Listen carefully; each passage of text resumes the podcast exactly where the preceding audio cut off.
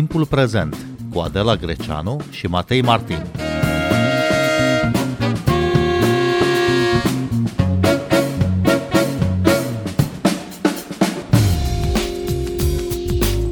Bine v-am găsit! Noi suntem Adela Greceanu și Matei Martin și l-am invitat astăzi la timpul prezent pe Valeriu Nicolae să ne povestească despre Casa Bună, și despre copiii din Ferentari care își fac temele acolo în fiecare weekend, dar și despre ce a reușit în peste 10 ani de când se ocupă de unii dintre copiii care vin din familii disfuncționale cu părinți dependenți de droguri sau alcool, fără venituri stabile, copii care trăiesc alături de familiile lor mult, mult sub pragul sărăciei. Valeriu Nicolae, bun venit la Radio România Cultural!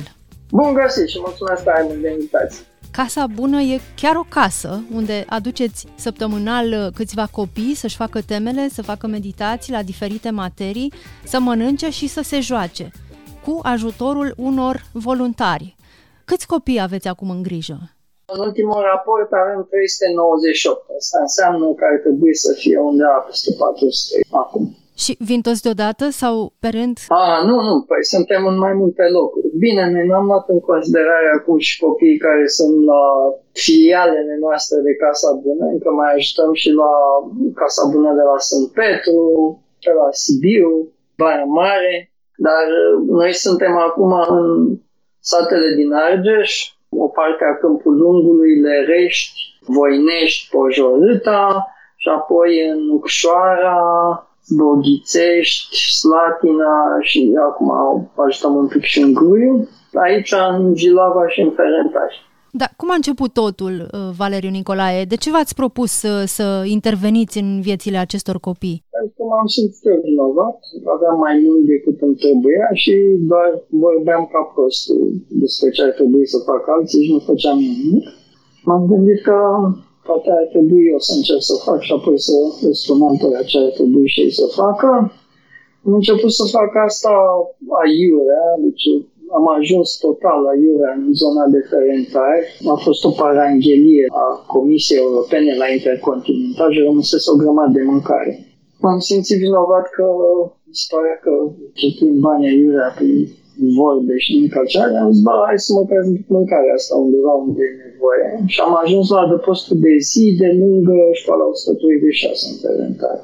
Și acolo m-am cam rupt, am văzut ce era acolo, copii care erau practic părăsiți de părinți și care așteptau în fiecare sâmbătă și duminică părinții să vină să ia.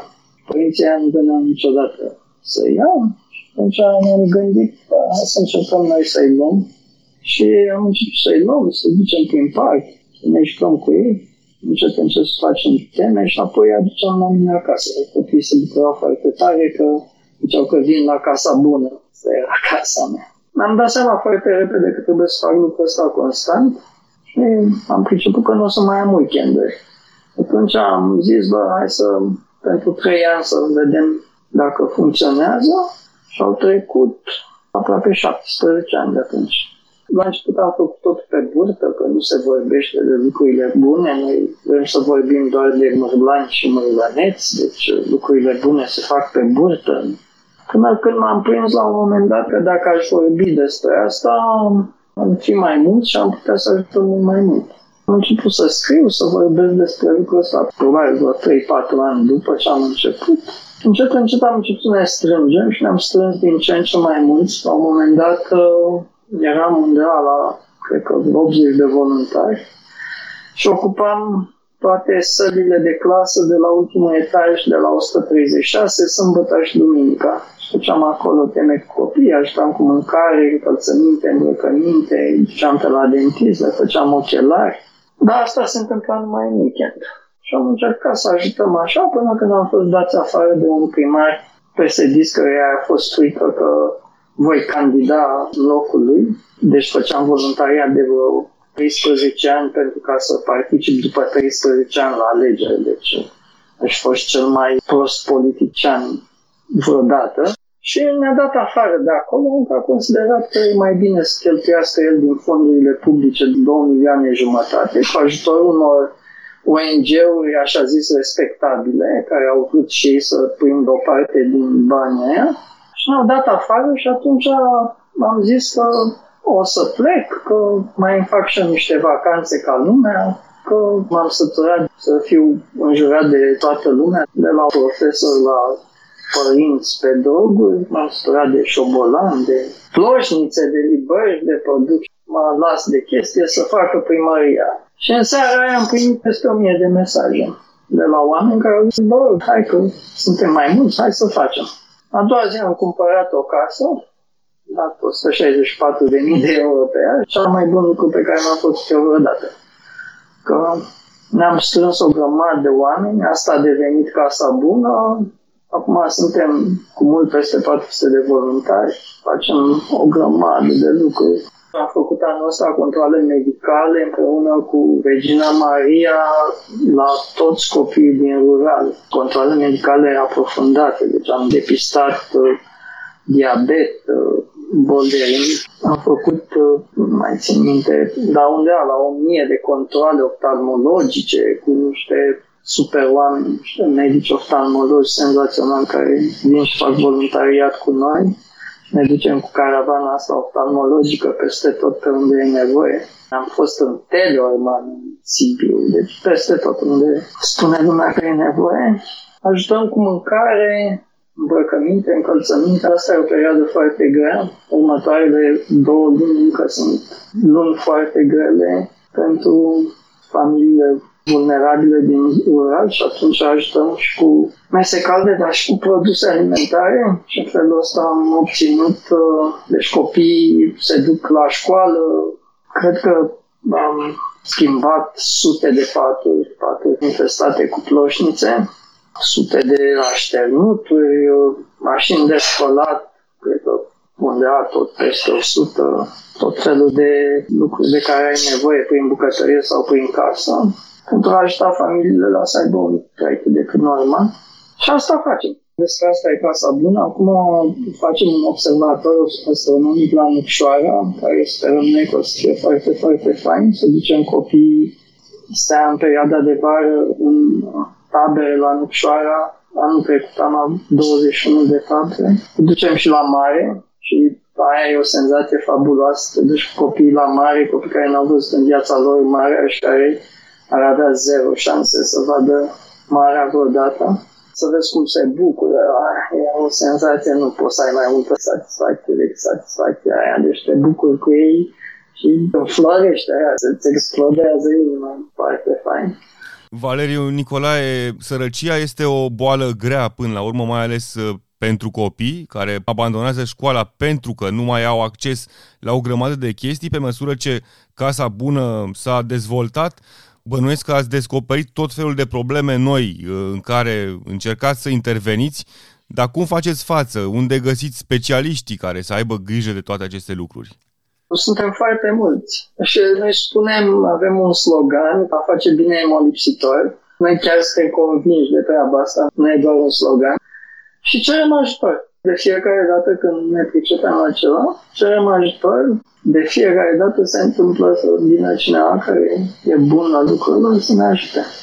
Și avem o echipă fabuloasă, deci în momentul de față angajăm 9 oameni, oameni care bine ar putea fi plătiți să dublu, să facă chestii foarte, foarte deștepte pentru nu știu ce corporații. Majoritatea lor sunt femei și o le spun stihiile, fiindcă au o energie de asta fabuloasă și intră în viața copiilor lor și le schimbă viața, iar copiii la început uh, percep treaba asta ca fiind o chestie negativă, cum adică mă pune să învăț. Și femeile astea fac o treabă fabuloasă. Oameni senzaționali. Acum mi se pare un pic necinstit că eu sunt uh, raporele de la Casa Bună, că sunt oameni mult, mult mai buni ca mine, care fac mult mai multe acolo. Și asta, asta e cheia, așa rezolvăm noi lucrurile. Sunt oamenii ăștia foarte buni în jur. Una dintre marile probleme ale sistemului de educație este abandonul școlar, mai ales uh, în mediul ăsta precar, sărac și așa mai departe.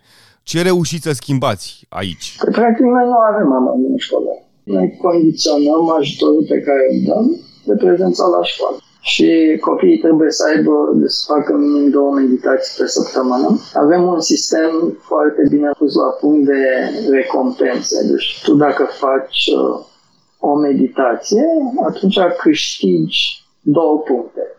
De la 40 de puncte în sus poți să spun pe o grămadă de lucruri. Cu 200 de puncte, de exemplu, poți să un mountain bike sau un calculator. Cu 100 de puncte poți să un telefon.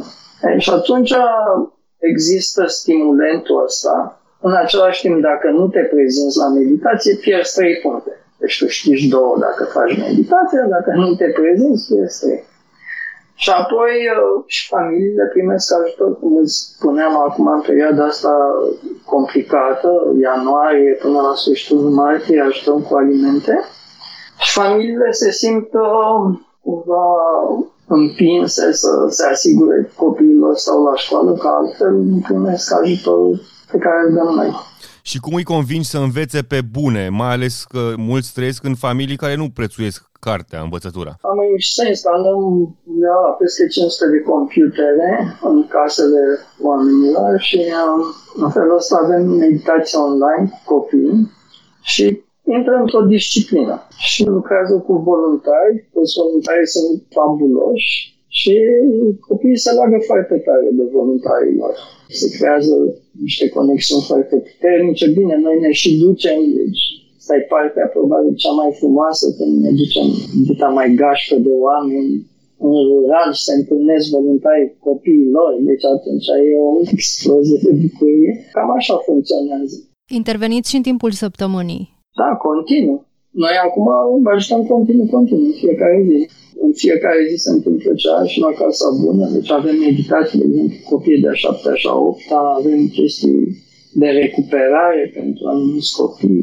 Aducem de fiecare dată când avem copii care trăiesc în medii foarte dificile, încercăm să aducem cât mai mult uh, la Casa Bună împreună cu voluntarul lor.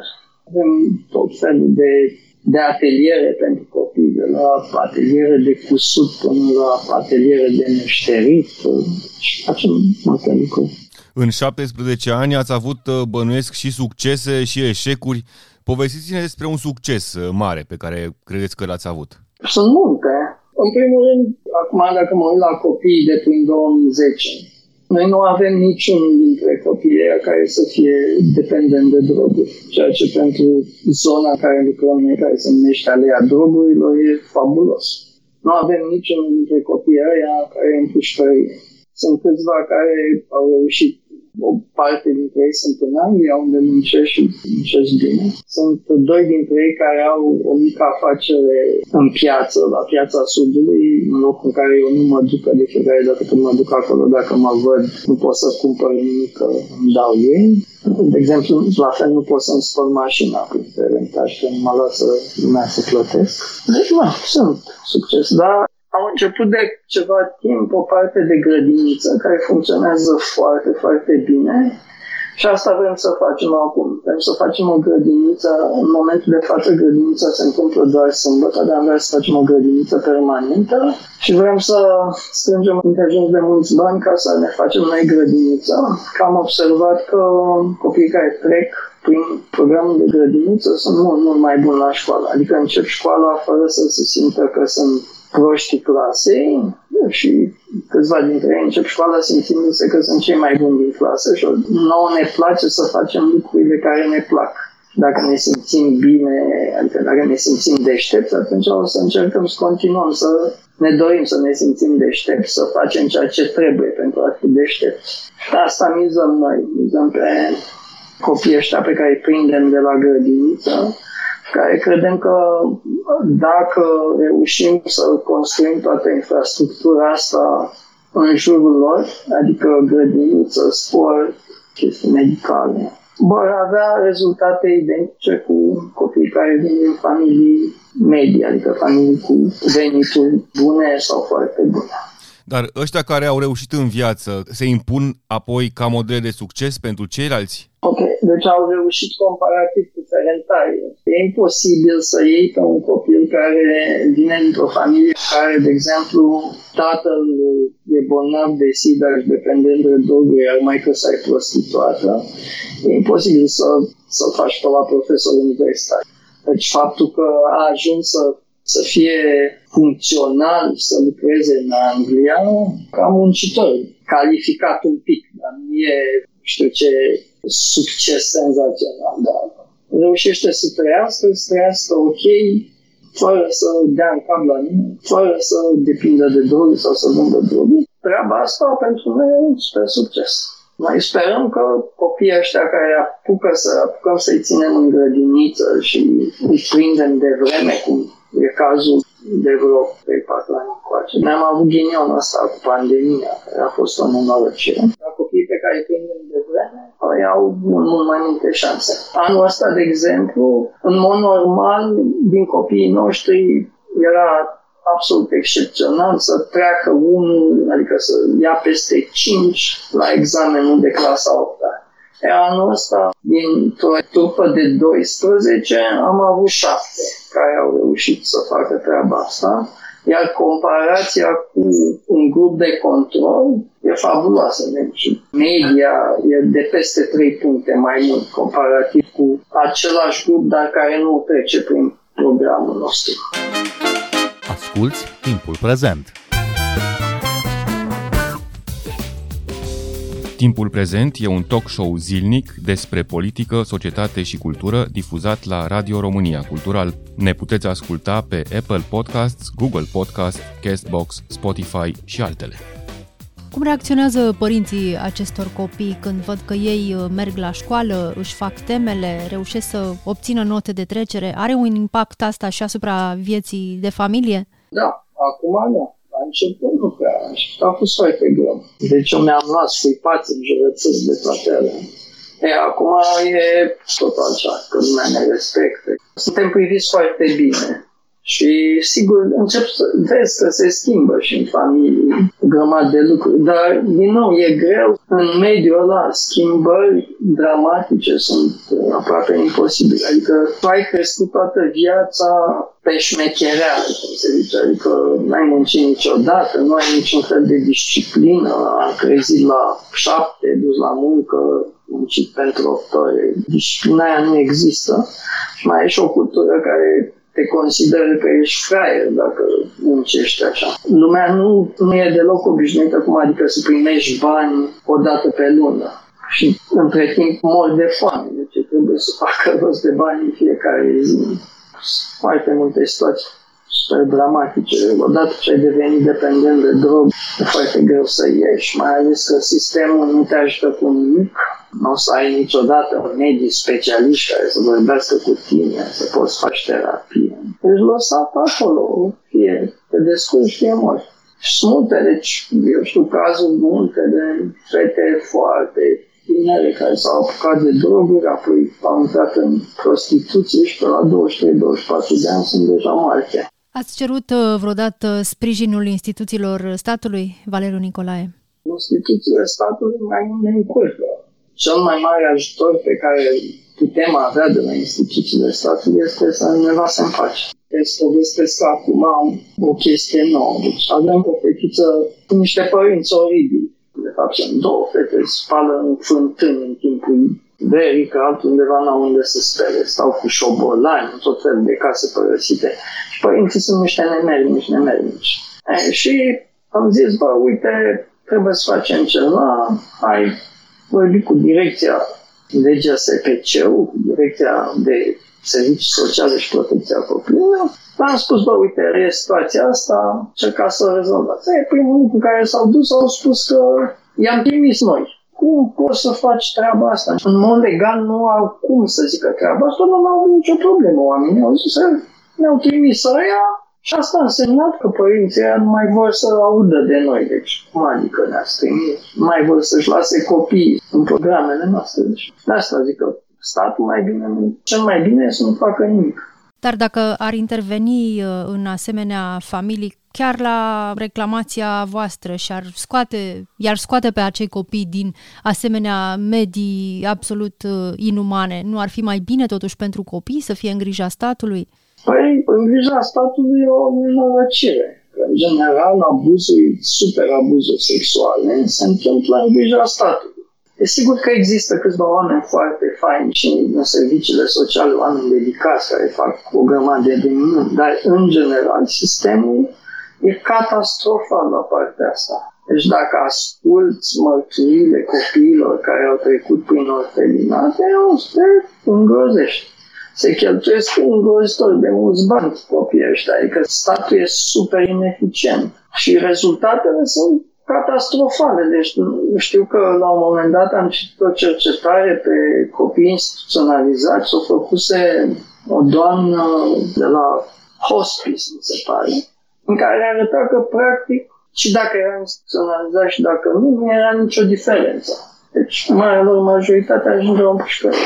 Care sunt acum cele mai mari probleme în Ferentari și cum ar putea fi ajutați oamenii de acolo?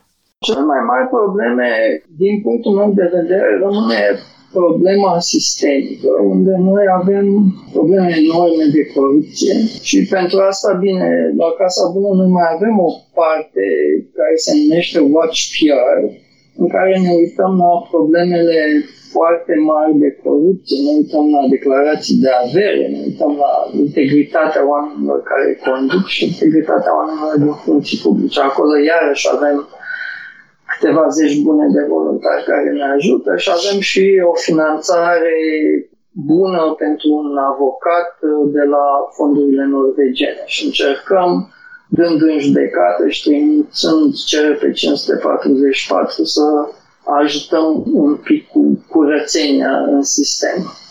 Deci asta e problema principală. Avem foarte mulți oameni care nu au ce să caute în pozițiile la de putere, oameni deloc calificați și câteodată impostori în poziții de decizie. Și din cauza asta sistemul e din ce în ce mai blocat. Și nepotismul e o problemă uriașă.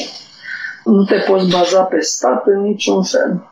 Pe lângă asta, vedem o creștere a consumului de droguri. Drogurile s-au înmulțit în ferentari, s-au înmulțit uh, semnificativ consumatorii la fel, deci n-am văzut niciodată mai mulți consumatori decât am văzut în ultimul timp. Ceea ce înseamnă un alt eșec al poliției, al DICOT-ului, al Agenției Naționale Antidrog, care are tot fel de campanii care de care mai inepte. Deci tu faci campanii împotriva drogurilor cu poster, cu cârtii, când marea majoritate a oamenilor ăla sunt fie analfabeti, fie analfabeti funcționale. Adică chiar dacă pot să citească, nu înțeleg nimic din ceea ce citesc. Campanii de zeci de mii de euro aruncați pe fereastră așa. Avem conferințe frumoase, discutăm, dar rest sunt praf.